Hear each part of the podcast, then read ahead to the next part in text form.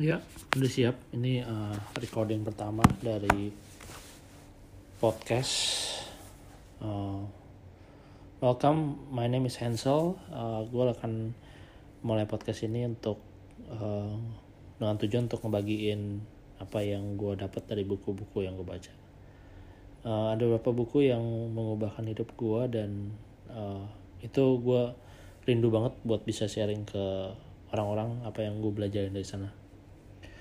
And uh, today we will be talking about the book called Think Straight by Darius Foros. Bukunya ini sebetulnya nggak terkenal terkenal banget uh, dalam arti bukan seperti yang kayak Mike, uh, Coffee punya buku atau uh, buku-buku yang populer banget yang semua orang tahu. Buku ini uh, ditulis oleh salah seorang podcaster juga yang mana berlokasi di Amerika. Uh, memang buku ini bagus banget gitu dari sekian banyak buku yang gue baca.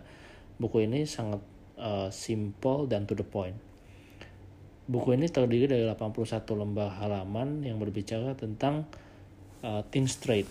Sesuai judulnya, buku ini argue that uh, kita punya pikiran itu sering kali dipenuhi dengan banyak hal yang sebetulnya nggak perlu. Sementara hal-hal yang perlu kita malah jarang pikirin gitu. Uh, what we say kita bilang kita berpikir sebetulnya kita bukan berpikir gitu. Kita hanya mengulang-ulang kejadian-kejadian di masa lampau atau kita punya prejudice gitu. Kita punya uh, asumsi-asumsi yang sebetulnya belum teruji kenyataannya gitu.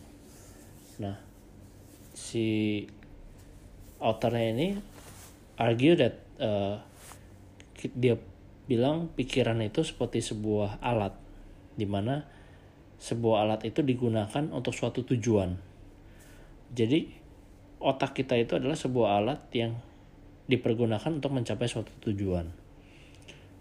Kalau kita berpikir, pikiran itu ada tujuannya. Misalnya, oh, kita mau mutusin suatu keputusan karir atau memutuskan suatu keputusan dalam sebuah hubungan gitu. Ya kita pakai otak kita untuk berpikir gitu. Atau enggak fungsi kedua dari otak itu adalah untuk mempelajari suatu hal yang baru. Jadi bisa kita lagi belajar suatu hal yang baru uh, tentang bisnis misalnya ya kita perlu berpikir gitu. Misalnya ada asum ada asumsi-asumsi ada ada uh, pola-pola pikir yang baru kita perlu pakai otak kita untuk membayangkan hal-hal tersebut gitu. Tapi selebihnya itu sebetulnya pemikiran-pemikiran yang nggak perlu gitu. Dan bukankah yang sering kali kita pikirin itu hal-hal yang sebetulnya misalnya rasa bersalah atas kejadian-kejadian yang terjadi di masa lampau yang kita pikirin lagi, pikirin lagi, pikirin lagi dan kita cuma ngulang-ngulang hal yang sama gitu. Dan selalu mendapatkan hasil yang sama juga gitu. Atau kita mengkhawatirkan hal-hal yang di depan gitu. Uh, ya sepanjang hari mikirinnya cuma itu doang gitu. Uh, sangat bukan kan sangat sayang sekali kalau resources kita otak kita itu yang merupakan suatu alat itu habis hanya digunakan untuk sesuatu yang nggak produktif gitu. Jadi uh, dia bilang bahwa kita itu sebetulnya bisa memilih apa yang hendak kita pikirkan gitu memang kita nggak bisa ngontrol kita punya consciousness. Dalam arti alam bawah sadar kita itu kita nggak bisa kontrol sepenuhnya gitu. Uh, pikiran yang ada yang lewat di kepala kita itu itu merupakan suatu misteri yang nggak ada yang tahu kenapa kita bisa berpikir atau memikirkan hal-hal tertentu yang tahu lewat aja di kepala kita gitu. Tapi yang dibilang kita punya kontrol adalah kita punya kontrol apakah kita mau mendorong sebuah ide ke depan atau kita mau membiarkan ide itu liwat doang aja gitu. Ya tentu udah jelas bahwa kita akan mendukung ide-ide yang mana berguna untuk membuat kita mengambil keputusan yang bisa membawa kehidupan kita menjadi kehidupan yang lebih baik gitu. Kalau misalnya pikiran-pikiran yang nggak membawa kehidupan kita lebih baik ya biarkan aja dia liwat gitu. Oh kita cuman observe lihat doang pikiran itu dan udah kita ignore aja gitu ya kalau kita kepikiran tentang khawatiran tentang apa ya pasti ada aja. Tapi kita nggak perlu terlalu apa ya kita nggak perlu pikirin hal-hal tersebut jadi oh iya harus gimana harus gimana. Enggak gitu. Kita cuma sadar oh ini ya kita gara-gara ada kejadian seperti ini kita ngeliat berita ini kita jadi khawatir. Oh ya udah gitu aja. Tapi ketika ada pemikiran yang memang kita lagi butuh waktu buat berpikir kita beberapa pakai pikiran kita otak kita itu untuk menyelesaikan suatu masalah tersebut gitu. Uh, buat gue ini buku sih bagus banget ya. Maksudnya ide-ide yang dibahas itu dalam 81 halaman itu merupakan rangkuman dari begitu banyak hal gitu. Dan yang paling impresif adalah ketika gue baca tuh buku gue ngerasa seperti si authornya itu berbicara dari sudut pandangnya gue gitu. Uh, seperti salah satunya adalah uh, kayak kita punya uh, masalah dalam hal tidak bisa berhenti berpikir gitu. Kayaknya otak tuh selalu bekerja terus mikir terus gitu. Dan uh, udah banyak yang gue coba saran-saran tapi nggak bisa-bisa gitu. Kayak tetap otaknya berpikir terus gitu. Ada yang bilang oh bisa dikontrol gitu. Ada yang bilang nggak bisa dikontrol. Nah buku ini menjelaskan bahwa ternyata kita punya otoritas untuk mengontrol itu tapi nggak semuanya gitu. Kita bisa mendorong mempromot suatu pikiran-pikiran tertentu dan kita bisa ignore sebagian tapi ya uh, pikiran itu di sisi lain juga tetap akan ada aja gitu. Jadi uh, I think this is a revelation sih. Maksudnya uh, ngebantu banget buat gue untuk bisa tenang. Karena tenang itu berasal dari bahwa kita ketemu cara yang tepat untuk menghandle uh, situasi manusiawi kita itu yang ada itu di situ gitu. Uh, bahwa pikiran itu ya pasti akan selalu berjalan terus akan ada selalu uh, pikiran-pikiran yang baru pikiran-pikiran yang liwat tapi ternyata kita nggak perlu meladeni semua pikiran itu gitu. Kita nggak perlu repress ditekan sampai pikiran itu hilang ataupun kita biarin pikiran itu wreck gitu uh, apa uh, bikin jadi kita punya hidup chaos gitu uh, Iya ini buku sangat recommended sih dibaca. Memang dalam bahasa Inggris tapi uh, saya rasa cukup simple dan cukup pendek gitu ya. Jadi buat orang yang malas baca pun uh, I think it's a worth investment untuk baca 81 halaman ini.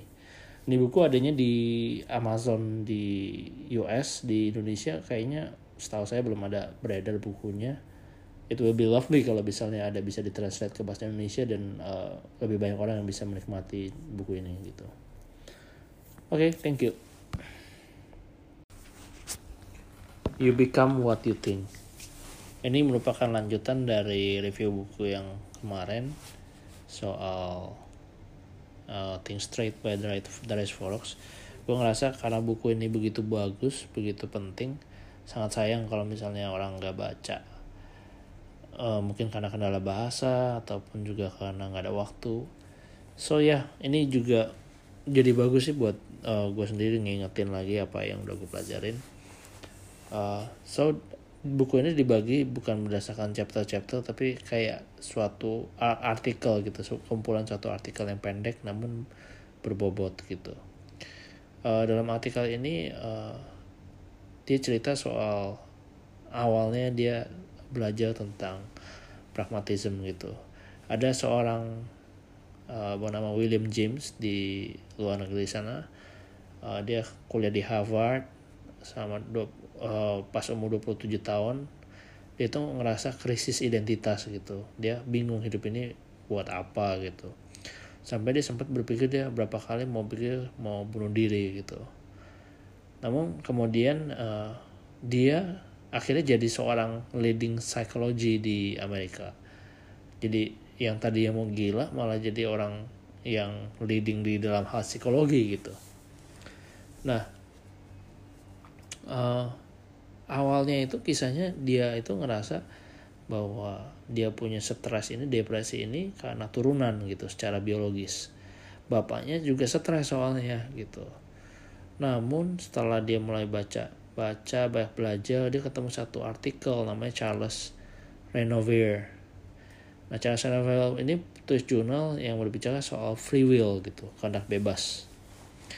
Uh, basically free will itu adalah uh, tunggu tunggu sustaining ya kita punya kebebasan bebas karena oh, sustaining thoughts because we are choosing thoughts oh, ya pokoknya intinya dia uh, ketemu tentang free will gitu dan dia pikir gitu bahwa eh free will ini gue bakal coba deh dalam satu tahun gue percaya tentang kehendak bebas ini gitu. Meskipun pada saat itu sebetulnya dia secara logika dia tuh dia ngerasa free will ini sebetulnya ilusi juga gitu suatu ilusi yang namanya orang stres semua juga kelihatan jadi ilusi gitu kan. Uh, tapi dia coba anyway gitu dia coba. Nah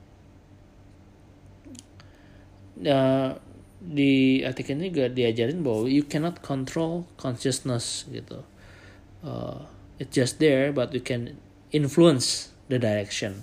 Kita nggak bisa sepenuhnya kontrol apa yang melayang-layang di pikiran kita tapi kita bisa influence kita bisa mempengaruhi arah pikiran kita bakal ke mana gitu. Terus juga uh, dalam mengambil keputusan kita harus banyak berlatih gitu untuk bisa lebih bisa mengontrol pikiran kita gitu Artikel ini diakhiri dengan uh, suatu pernyataan bahwa kita itu sebetulnya punya suatu kemampuan untuk mengontrol apa yang kita pikirkan. Dan kehidupan kita sangat bergantung pada pikiran kita gitu. Kita punya kualitas hidup ditentukan oleh kualitas pikiran kita gitu. Makanya hal ini sangat penting sekali gitu. Kita mengimprove, memperbaiki cara kita berpikir, nggak ada yang mustahil yang bisa kita capai gitu dan uh, ada quote yang bagus banget uh, di artikel ini dia bilang you become what you think all day long gitu kita itu ngebayangin apa sepanjang hari ya kita kan jadi seperti itu gitu ya yeah. You become what you think. Oke okay, gitu. Why do we need a book on practical thinking? Kenapa kita butuh sebuah buku tentang berpikir praktis?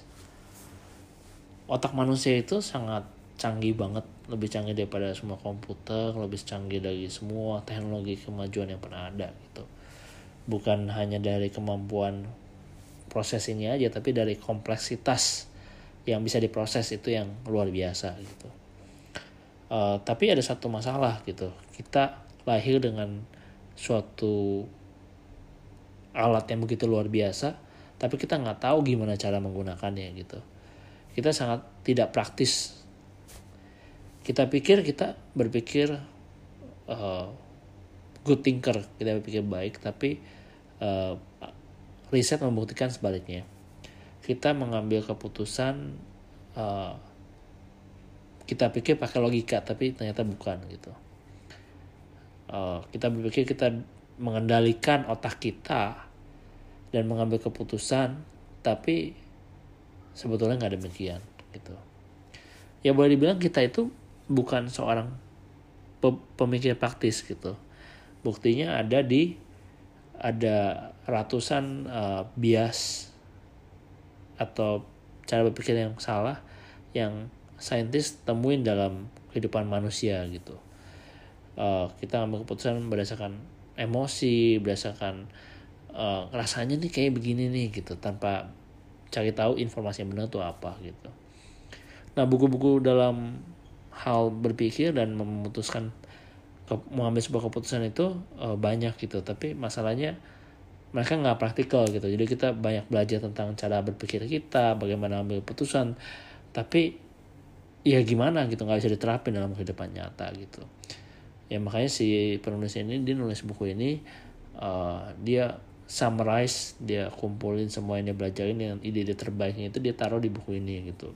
Dengan harapan bahwa buku ini bisa uh, ngebantu kita untuk belajar satu dua hal gitu.